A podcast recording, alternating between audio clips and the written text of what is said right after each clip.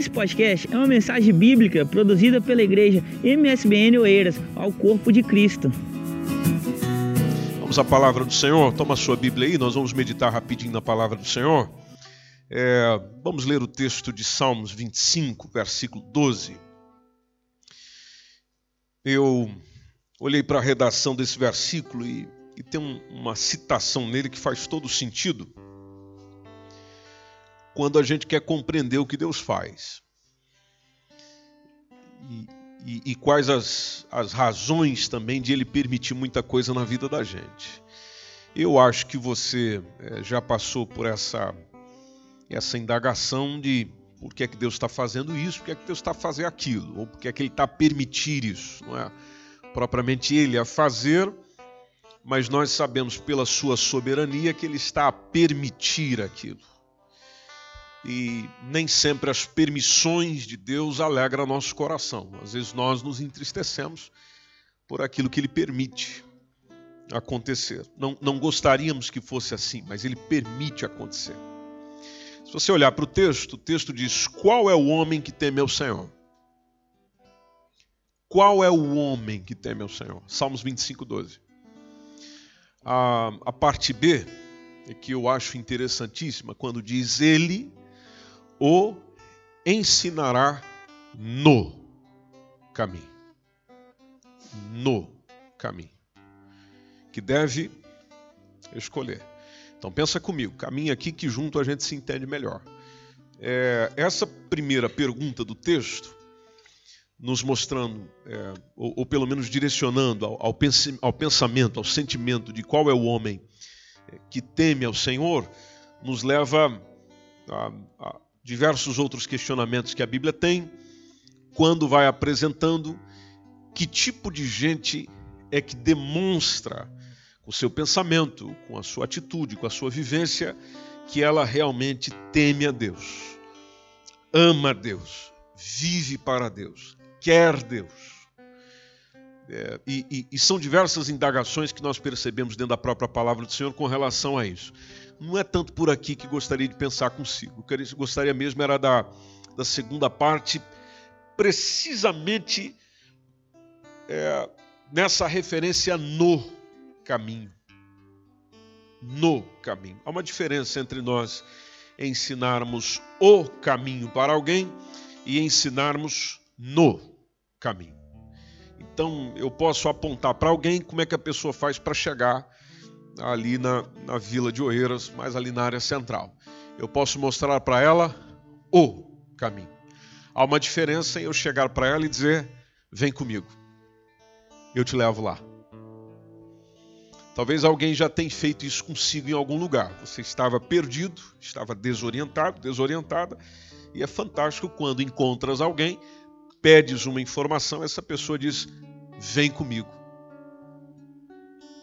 Vamos juntos. Eu te levo lá. Talvez ela não sabe quem você é, não sabe de onde você veio e também não sabe para onde você vai, no sentido destino final. Ela só aprendeu, ela entendeu que você quer chegar ali. Bom, para chegar até ali, vamos lá, eu vou junto com você. Deus faz isso com a gente. Mas só entende isso quem vive nesse temor. Por isso, a referência dita diversas vezes em Provérbios é que o princípio da sabedoria tem a ver com o quê? Com o temor do Senhor. Talvez se a gente falar de outro jeito, lembramos melhor. Diz que o temor do Senhor é o princípio do quê? Da sabedoria. Então, é, conecte bem as palavras. Quando diz princípio, lembra começo. Então, o começo da, da sabedoria está em temê-lo temendo-o, esse essa continuidade dessa sabedoria, desse entendimento que eu vou tendo da vida, da caminhada dela e do que acontece nela, eu vou percebendo conforme caminho com ele. Lembra do famoso Jó. Antes eu conhecia o Senhor do que? Só ouvindo. Hoje depois que o Senhor tirou minha mulher, depois que o Senhor tirou meus filhos, depois que o Senhor tirou meu bem, os meus bens, depois que o Senhor tirou minha saúde, e aí o Senhor trouxe tudo de volta, Eu agora estou vendo o Senhor de um jeito diferente. O que que agora ele via? O que que agora ele via? Vocês lembram do texto? Vamos lá ler o texto. Onde é que está esse texto? Jó. Muito bem. Começamos bem. Começamos muito bem, muito bem. Vocês lembram o capítulo 42? Qual é o versículo 5? Pode ler. Quem encontrou, por gentileza, pode ler. Antes eu só te conhecia de te ouvir falar Agora eu te vi com os meus próprios olhos. Olha só que coisa linda!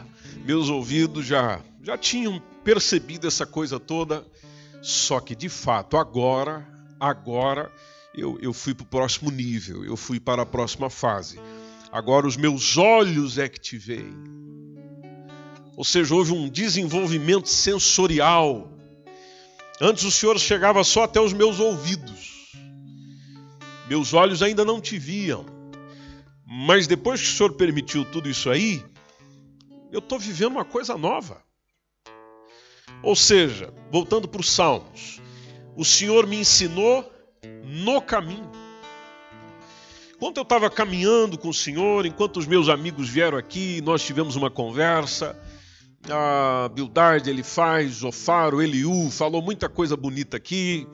O Senhor falou comigo a partir do capítulo 38, o Senhor mostrou quem verdadeiramente eu era, e mostrando quem eu era, eu entendi quem o Senhor é. E depois que o Senhor fez tudo isso, agora os meus olhos estão te vendo. Eu melhorei, eu aperfeiçoei. Isso é necessário para nós, para que nós não entremos no campo da, da dúvida você vai entender muito bem o que eu estou dizendo. Há dias terríveis, as notícias que vão chegando para nós não são boas, as expectativas né, vão ficando mais para o lado negativo do que positivo. E aí nós vamos falar com Deus, obviamente, é a melhor pessoa que nós temos para falar. É muito comum nessa hora é, nosso coração devido à, à pressão da circunstância ou à pressão de quem está ao nosso redor, caminhar um pouco para a incredulidade. É, nessa hora eu, eu, vejo que textos como esse é, tinham, tinham que estar já reservadinho para esses dias. Não só para que eu os lesse, mas, mas para que vivendo aquilo eu mergulhasse neles e entendesse que esse caminho, esse caminho do temor, esse caminho da devoção, vai, vai ter nele algumas circunstâncias complicadas, mas eu sei que tem muita coisa aqui que o Senhor vai me ensinar. O Senhor vai me ensinar. E, e você sabe muito bem disso, precisamente quando nós vamos olhando para ah, as histórias que são relatadas na palavra do Senhor. Mas uma coisa interessante, pessoal, é que nesse caminho o Senhor não nos tira a liberdade de fazer escolhas. Deus nos concedeu aquilo que é chamado de livre arbítrio, ou seja, você tem liberdade de é, escolher. Nessa caminhada do livre arbítrio, Deus naturalmente nos dá a capacidade de fazer escolhas. Uma das coisas que Ele nos deu, e nós devemos louvar ao Senhor por tê-la, é a inteligência, a habilidade de poder pensar, de poder ver, de poder refletir, de ponderar, de aprender um pouco também com aquilo que os outros vivem, com aquilo que os outros passam. E, e essa liberdade de escolher vem também com as duas consequências que nós encontramos na Bíblia inteira. Uma é chamada de bênção e a outra é chamada de maldição. Uma coisa é certa: qualquer escolha que nós tenhamos para fazer, uma decisão que nós tenhamos para fazer hoje, ou daqui a pouco, ou amanhã, vai nos levar para um dos dois resultados: ou para a bênção de Deus, ou para a maldição. A bênção de Deus vem com obediência. É conhecidíssimo Deuteronômio 28, né? E, e nós acabamos de cantar aqui algo relacionado, dizendo: se atentamente ouvir a Deus. Vocês prestaram atenção na letra? Se atentamente ouvir a Deus e os mandamentos seus obedecer. Abro parênteses aqui. Às vezes nós achamos que Deus tem que passar orientações novas para nós. Bom, é, nós não estamos preparados para receber novas orientações se nós não seguimos nem as, vou colocar dessa forma, as velhas. Como é que nós queremos que, é, vou, vou, utilizar uma linguagem bem do meio neopentecostal, como é que nós queremos que Deus desenrole o manto? né, se nós não, naquilo que ele já disse, naquilo que ele já orientou, naquilo que ele já ministrou, nós não nos apegamos, nós não nos firmamos naquilo, nós não nos envolvemos com aquilo, então é, é, é perda de tempo. É a mesma coisa do indivíduo querer ser promovido quando ele ainda não passou pelos níveis anteriores. O processo do crescimento se dá com a experiência. Então, conforme eu vou experienciando, eu vou adquirindo conhecimento para as próximas fases, eu, eu vou melhorando nesse sentido. É, quando Deus dá essa capacidade de nós fazermos escolhas e nos mostra a consequência delas, isso evidencia a nós a bondade dele, é, de quem avisa. Lembrando da famosa frase: quem avisa, amigo é. E Deus avisa sempre, sempre. Então lá está. Eu tenho decisões para tomar. O que, que eu faço? A pergunta que nós deveríamos ter, sempre ter, era qual a orientação de Deus com relação ao momento que eu estou vivendo. O que, que a palavra de Deus diz a mim nesse momento que eu estou vivendo? Seja ele bom, seja ele complicado, seja o que for. Nesse momento que eu estou vivendo, nessa circunstância, né, o, o, o que, que tem dele para mim? Aí a gente fica a pensar, Bom, eu posso ir no Google e digitar lá a palavra do que eu estou vivendo e, e, acrescentar a Bíblia, e vai aparecer um monte de versículos que vão cair certinho no momento que eu estou vivendo. Bom, pode ser e pode acontecer. Mas uma coisa que é importante, gente querida, é de que a Bíblia é um livro cheio de histórias. Em outras palavras, experiência. Todos nós queremos ouvir alguém que já passou por aquilo. Então, se eu estou a viver um momento e eu sei de alguém que viveu ou passou por aquilo e eu tenho a oportunidade de aprender sobre o que essa pessoa passou, eu vou me inteirar do assunto, eu, eu vou procurar saber. Bom, a, a Bíblia é um livro do qual, desde Gênesis 1, você vai encontrando histórias, experiências. Experiências de quem? De Deus? Não experiências de pessoas com Deus. E vais perceber que nessas experiências elas fizeram escolhas. Aliás, foram as escolhas que lhes trouxeram experiência. Então, elas, é, escolhendo, elas entenderam o que, que é bênção, o que, que é maldição. Aí a gente olha para tudo aquilo que elas já escolheram, isso abre oportunidades de eu fazer as minhas escolhas de eu fazer as minhas ah, opções valerem em bênção para mim. De forma em que, mesmo que eu tome decisão direcionado para a obediência ao Senhor e que isso vá contra mim, mas eu sei que às vezes ir contra mim é me favorecer. Ir contra os meus sentimentos, as minhas certezas, é trazer favorecimento para o meu futuro. Por mais que aquilo doa, por mais que nós sintamos o peso da decisão ou do envolvimento, mas no passar do tempo, pela obediência à palavra do Senhor, eu sei que aquilo me trará o favor dele. O povo de Israel teve essa proposta lá em Deuteronômio 30, 19, capítulo 30, versículo 19, da liberdade de escolher entre bênção e maldição. Vocês conhecem a história do povo de Israel? O povo é, na sua maioria, escolheu não obedecer a Deus. Não obedecer. A consequência foi muito problema. Aliás, Isaías 48, 18 fala disso. Ah, foi um problema atrás do outro, dificuldades atrás da outra. Por quê? Porque Deus é ruim, porque Deus é mau, porque Deus gosta de castigar as pessoas, porque não, não, não, não, não. É simplesmente porque aquilo que foi dito para que chegasse no bem e no favor não foi obedecido, não foi escolhido. Por não ter sido escolhido, por não ter sido a preferência inicial, então naturalmente veio a consequência. Consequência da desobediência, nós sabemos pelo Evangelho, será sempre maldição. Eu não quero isso para a minha vida, não quero isso para você, você também não quer nem para você nem para os outros. Mas onde é que eu vou entendendo a bênção da obediência? Eu vou entendendo enquanto eu caminho.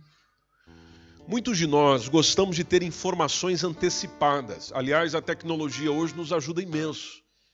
É, se nós tivermos que fazer uma viagem para tal lugar, nós colocamos ali no Google Maps, colocamos no Waze, ele já me mostra o caminho todo, se eu vou ter trânsito, se não, se tem um acidente, se tem um carro parado, se tem polícia no caminho, é, ou quais as outras opções que eu tenho. Ou seja, eu já quero saber que circunstâncias eu tenho no caminho para chegar no meu objetivo. Não, Deus não faz isso com a gente. Ele simplesmente nos coloca nessa caminhada, no caminho que a gente escolheu, que se chama Jesus Cristo, porque ele disse: Eu sou o caminho. Então a gente escolheu o caminho, estamos no caminho, firmados no caminho, caminhando nele, mas nós não sabemos o que acontecerá conosco amanhã. Onde hoje a gente se sente estável no caminho, tranquilo no caminho, Jesus é a minha esperança, Jesus é o meu gozo, Jesus é o que me cura, Jesus é o que me salva, Jesus é o que liberta, Jesus, Jesus, Jesus. Aí vem uma circunstância que parece que Jesus saiu de cena.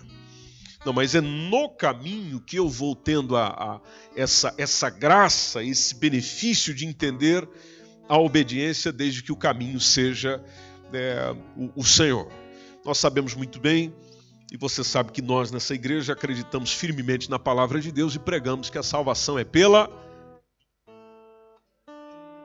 pela pelas obras. Alguém acredita que é pelas obras? Então, é pela graça, mediante a fé. Isso não vem de nós mesmos. Isso é o que? é dom, é presente, é benefício, é bênção de Deus para nós. Bom, se ela vem é, por essa graça, de graça para nós, ao custo da fé. Porque se nós olharmos para o, aspecto da fé, não como dom, mas precisamente como aquilo que se crê, inclusive se crê naquilo que nunca se viu, conforme diz Hebreus capítulo 11, versículo 1, então é complicado você continuar nessa mesma fé, nessa mesma caminhada, quando as pessoas olham para nós e dizem: essa decisão que você está tomando, ela vai te levar para o pior. Mas você está tomando pela fé no Senhor, a qual você mesmo serve e a qual no Senhor você caminha. Os outros vão entender isso? Não. Pessoal entende decisões tomadas pela fé? Não. Pessoal entende quando nós vivemos pela fé? Não. Mas quem disse que a fé é para ser entendida? Aliás, quem tenta entendê-la no sentido de, de, de, de, de encaminhar com Deus, ah, fica doido. Por isso que alguns já dizem que a fé, a, a, a linha entre fé e loucura, é uma linha muito fina, muito tênue do qual é, é, é um passinho dali para cá para cair no lado da loucura. Você fazer uma afirmação por fé, os outros não entendem. Você tomar decisões pela fé, os outros não entendem. Agora, lá está. Se essa fé, da qual eu estou sendo direcionado ou sendo sustentado, é, se essa fé da qual eu vivo, da qual eu experimento, ela está fundamentada na palavra de Deus, e, e essa palavra está muito clara, está muito evidente, precisamente para o meu coração, decidir obedecê-la trará uma bênção enorme, enorme para nós. Enorme para nós. Você pode perceber que todos os grandes homens e mulheres da Bíblia chegou um momento que eles tiveram que tomar decisões. E a decisão é: você vai fazer isso, e se isso eu não te respondo daqui a pouco o que, é que vai acontecer. Bom, ah, podemos começar por Abraão, né? Sai daí, vai em frente, cara. Tá bem, mas para onde? Vai. Ok, eu vou, mas, mas que direção? Não, vai. Para uma terra que eu já te mostrei? Não, para uma terra que eu te mostrarei. Falou o dia? Falou quando? Não, não falou. O dia que aquela mulher chegou desesperada aos pés de Jesus, suplicando pela filha dela que estava endemoniada lá na casa, Jesus expulsa o demônio à distância aquele dia. Né? Como ouvi alguém dizer esses dias, Wi-Fi. É, foi, foi um negócio direto. Vai porque a tua fé. Tua fé te salvou? Lembra desse texto? Não, não lembra desse texto. Onde é será que está esse texto? Mateus 15. É isso mesmo, produção? Temos o 22, né? Eis que uma mulher cananeia que saíra daquelas cercanias clamou, dizendo: Senhor, filho de Davi, tem misericórdia de mim, que a minha filha está o quê? Miseravelmente endemoniada. Jesus respondeu. Olhe para o verso 23. Jesus respondeu, pessoal? Não. Talvez é isso que ele está fazendo com a gente agora, né? Não está dizendo nada. E você percebeu o desespero dela no 22? A mulher clamando. Jesus não respondeu nada. Chega os discípulos. Aí os discípulos que vêm agora suplicar, dizendo: Vamos mandar ela embora? Por que, que o senhor não resolve isso logo? Essa mulher está vindo gritando atrás da gente. Isso aqui já está incomodando. Você está percebendo que às vezes Jesus tem umas atitudes que deixam a gente mais maluco ainda? Você está clamando, gritando, a sua casa está sofrendo, seus filhos estão endemoniados, seus filhos estão saindo para fora do, do, do Evangelho, das coisas de Deus, e você, Jesus, tem misericórdia de mim. Jesus, tem misericórdia da minha casa. Jesus, tem misericórdia disso. E Jesus não diz nada. Depois Jesus resolve dizer alguma coisa e a palavra também não quer dizer quase nada, porque ele responde no 24 dizendo: "Eu não, eu não vim para essa mulher". Que falta de educação. Eu não vim para ela. Eu vim para quem?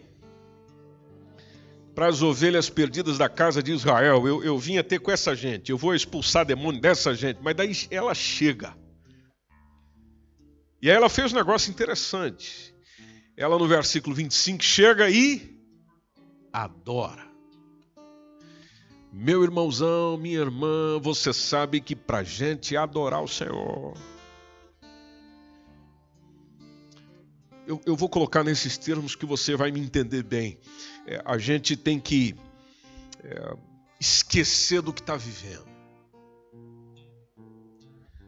para poder adorá-lo para poder honrá-lo, para poder glorificá-lo. Esquecer a dor que está sentindo, o problema que está tendo, adorá-lo. Bom, ela chega, o adora. Na adoração, lá está: Senhor, socorre-me. Eu estou precisando, socorre-me. E Jesus vem com aquele carinho novamente, dizendo: Não, não é bom você já pensou? Você já se colocou no lugar dessa mulher, meu irmão? Você não tinha ido embora nesse dia? Não tem um monte de gente saindo da igreja que levaram uma resposta bem dura? E, e, e lá está Jesus, parece que com o coração duro nesse dia, dizendo: Não, não, não, não é bom, não é bom isso aí, não é bom que você está me pedindo eu pegar aqui a, a, esse pão dos filhos, esse pessoal para quem eu vim, e deitar para você, sua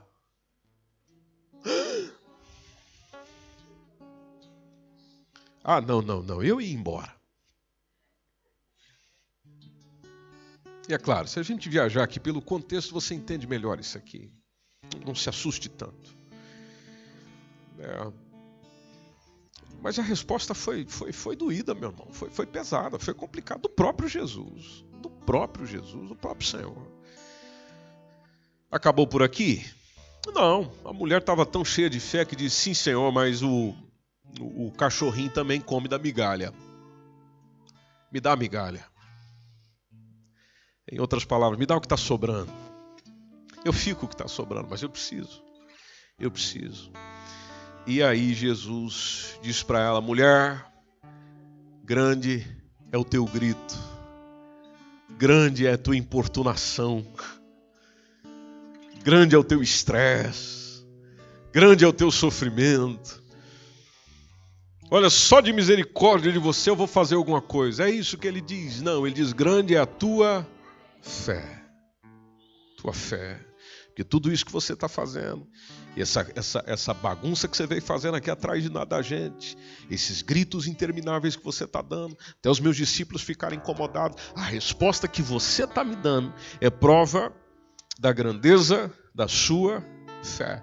Vai ser feito exatamente como você quer. Faz o seguinte: pode voltar. O texto diz que desde aquela hora, naquele exato momento, a filha ficou sã. Você, é, e já disse isso a vocês, você vê Jesus dizendo: Vem aqui, filha, vem aqui, vamos orar juntos. Eu vou orar por você, o demônio vai sair lá. Você vê ele fazendo isso? Não, não. Grande é a tua fé. Seja feito como você deseja. Tchau. Mas a palavra de Jesus resolveu o problema lá na casa a menina imediatamente ficou sã. Essa mulher aprendeu no caminho em que deve andar, conforme está no Salmos 25 e 12. E tantos outros exemplos, mas a gente encerra aqui. Tantos outros exemplos. Eu sei que você está em Jesus, está no caminho, mas eu sei que tem uns caminhos que às vezes a nossa vida toma direção e e a dúvida vem, a pergunta vem, dizendo qual decisão eu devo tomar nesse sentido, qual caminho eu devo escolher. Em primeiro lugar, não esqueça do temor do Senhor. Em segundo lugar, lembre-se de que é nesse impasse, nesse caminho, nessa circunstância, que o Senhor deseja nos ensinar. Nos ensinar. Nós temos lições preciosas para aprender com Ele. O que a gente precisa é ser um bom aluno no caminho, aprendermos aquilo que nós devemos escolher. Aprender sozinho? Não. Aprender com o Senhor. Esse foi mais um podcast, uma mensagem bíblica produzida pela igreja MSBN Oeiras. Siga-nos nas redes sociais, Facebook, Instagram, subscreva o nosso podcast e também no canal do YouTube. Saiba mais em msbnportugal.com.